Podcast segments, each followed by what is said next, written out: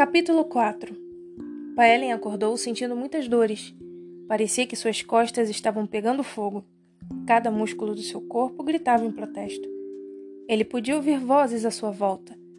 Mantendo os olhos fechados, tentou imaginar o que tinha acontecido.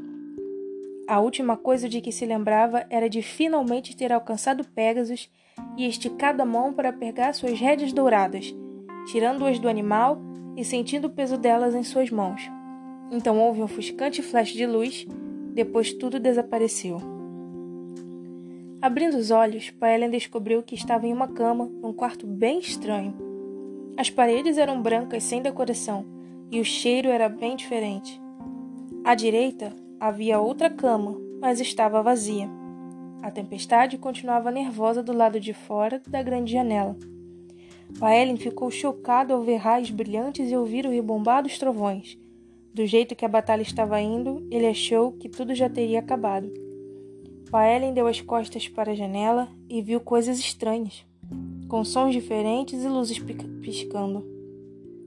Acima dele, havia umas bolsas transparentes com flor que descia por tubos e entrava em seu braço esquerdo, e aquilo o alarmou. Ele acordou, doutor, disse uma mulher ao lado da cama. Paellen olhou para um homem que usava um longo jaleco branco e se aproximava da cama. Bem-vindo de volta à Terra dos Vivos, meu jovem. Sou o Dr. Bernstein e você está no Hospital Belleville. Por um momento achamos que iríamos perder você, pois a sua queda foi bem feia. Paellen não disse nada quando o homem se inclinou para a frente e passou uma luz brilhante em seus olhos. Depois que acabou, o homem se endireitou e assobiou. Não tenho a menor ideia de como você fez isso, mas está se recuperando muito mais rápido do que qualquer um que eu já tratei. Nessa velocidade, os ossos que você quebrou estarão curados rapidamente, e a queimadura em suas costas irá sarar enquanto olhamos para ela. Ele apagou a luzinha e a colocou no bolso. Pode me dizer o seu nome? Quando o pai abriu a boca para falar, as luzes piscaram e se enfraqueceram. Espero que os geradores continuem funcionando, disse a mulher enquanto olhava para as luzes. Ouvi dizer que o blackout é na cidade inteira e estão dizendo que é tão ruim quanto o de 77. Paella entendeu as palavras, mas não o que significavam. O que era um blackout? 77 o quê? O que significava tudo aquilo? Está tudo bem com os geradores, Mary, o médico respondeu e depois tocou no braço de Paellen para confortá-lo. O hospital gastou uma fortuna para manter os geradores de emergência em bom estado. Não se preocupe, temos bastante energia elétrica e você está completamente seguro. Paellen ia perguntar onde estava quando outra pessoa entrou no quarto. Um homem vestido todo de preto foi até a cama. Sou o policial Jacobs do décimo distrito, disse segurando o distintivo. Me chamaram para saber mais detalhes sobre o enigmático paciente. Então este é o misterioso jovem que caiu do céu? O médico e a enfermeira confirmaram com a cabeça.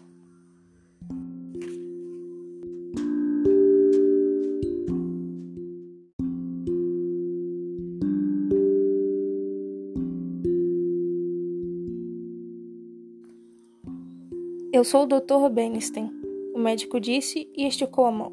Esta é a enfermeira Johnston. Sobre o paciente, bom, ainda não sei seu nome, ia perguntar isso agora. O policial Jacobs abriu seu caderninho. Me permita. Então se virou para Paellen. Então, meu jovem, pode nos dizer seu nome?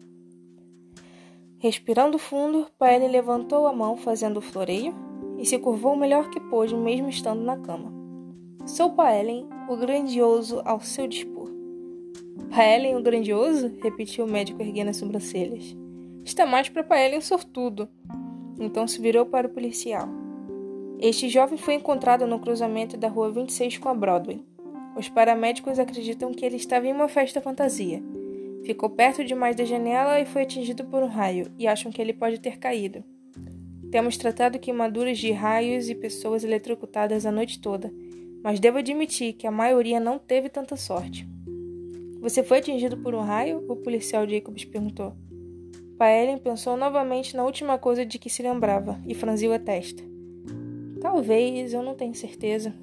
O policial começou a escrever. Tudo bem, Paellen, pode me dizer seu sobrenome? de onde é e qual seu endereço para que possamos avisar sua família que você está aqui? Paella olhou para os dois homens e depois para aquele lugar estranho. De repente, seu instinto de ladrão assumiu o controle e disse a ele para não dizer mais nada sobre quem era e de onde vinha. Eu. Eu não me lembro. Não se lembra? O médico repetiu. Bom, você realmente bateu a cabeça com força, mas tenho certeza de que a perda de memória é temporária. Talvez isso ajude. Ele andou até o pequeno armário do outro lado do quarto, pegou uma sacola, tirou as coisas que havia dentro dela e as colocou na cama.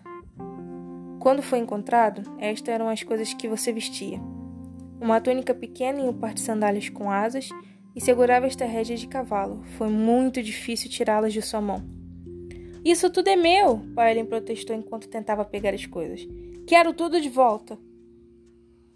Ei, elas parecem de ouro de verdade, disse o policial ao esticar a mão para pegar as rédeas.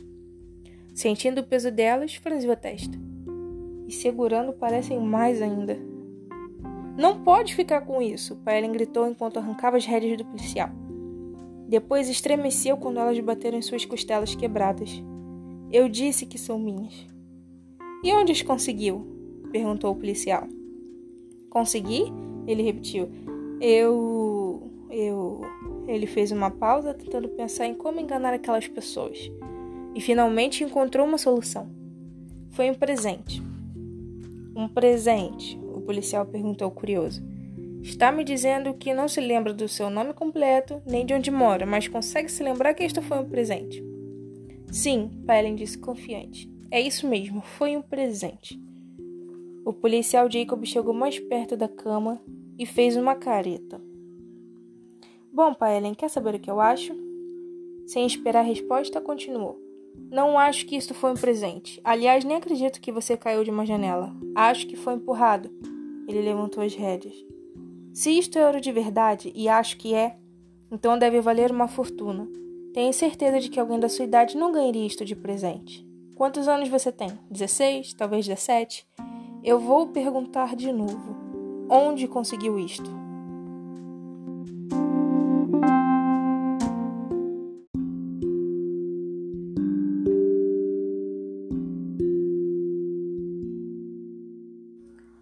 Paellen não iria contar a eles quantos anos tinha ou que não tinha sido empurrado de uma janela. E principalmente não poderia contar a respeito das rédeas ou de onde ela tinha vindo. Em vez disso, deu de ombros. Não me lembro. Essa sua memória é muito conveniente, sugeriu o policial Jacobs. Disse que foi um presente, mas não diz quem deu a você.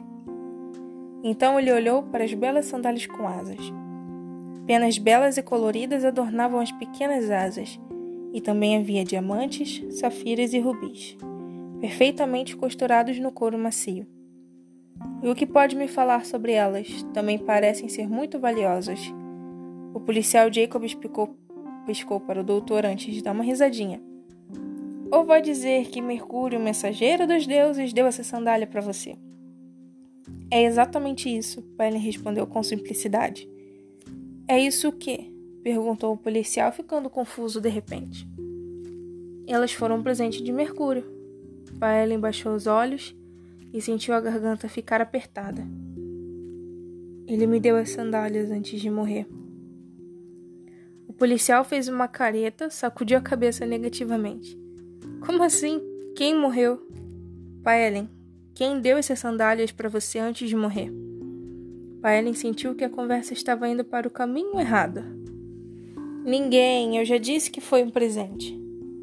Não, você acabou de dizer que alguém morreu e sei que não foi Mercúrio, então quem foi? E onde está agora? Eu me enganei, disse Paellen defensivamente.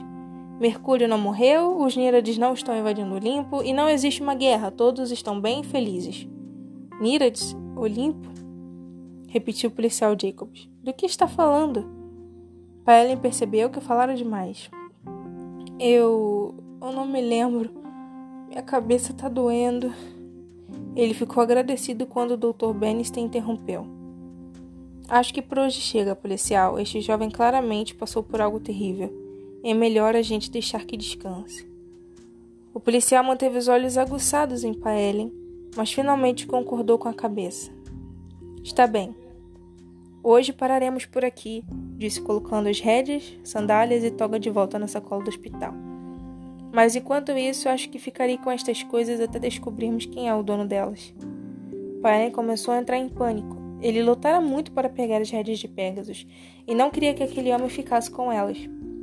Depois de tirar as cobertas, tentou levantar-se, mas os pesados gessos em suas pernas o impediram.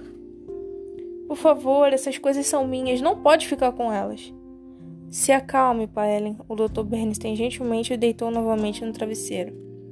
Você não pode andar. Suas duas pernas estão quebradas e quase todas as suas costelas também. Precisa descansar. O policial Jacobs não vai levar suas coisas para longe. Apenas as manterá a salvo até que possamos descobrir a quem elas pertencem. Elas pertencem a mim! Paella insistiu. Doutor, Outra enfermeira entrou no quarto segurando o prontuário do paciente com as mãos trêmulas. As cores tinham sumido de seu rosto e ela parecia estar muito assustada ao olhar para Paellen. Com voz trêmula, falou: Os resultados do exame de sangue do paciente acabaram de chegar. Ela entregou o prontuário como se estivesse queimando suas mãos. Sem esperar por uma resposta, lançou um último olhar para Paellen e saiu rapidamente do quarto. Chocado com o estranho comportamento da moça, Dr. Bannister abriu o prontuário e começou a olhar os resultados. Sua expressão mudou quando seus olhos foram dos exames para Paellen e depois de volta aos exames. O que foi? O policial perguntou. Sem responder, o doutor olhou todos os papéis, chegando e rechecando os resultados. Quando terminou, fechou a pasta e se concentrou em Paellen. Quem, ou melhor, que diabos é você?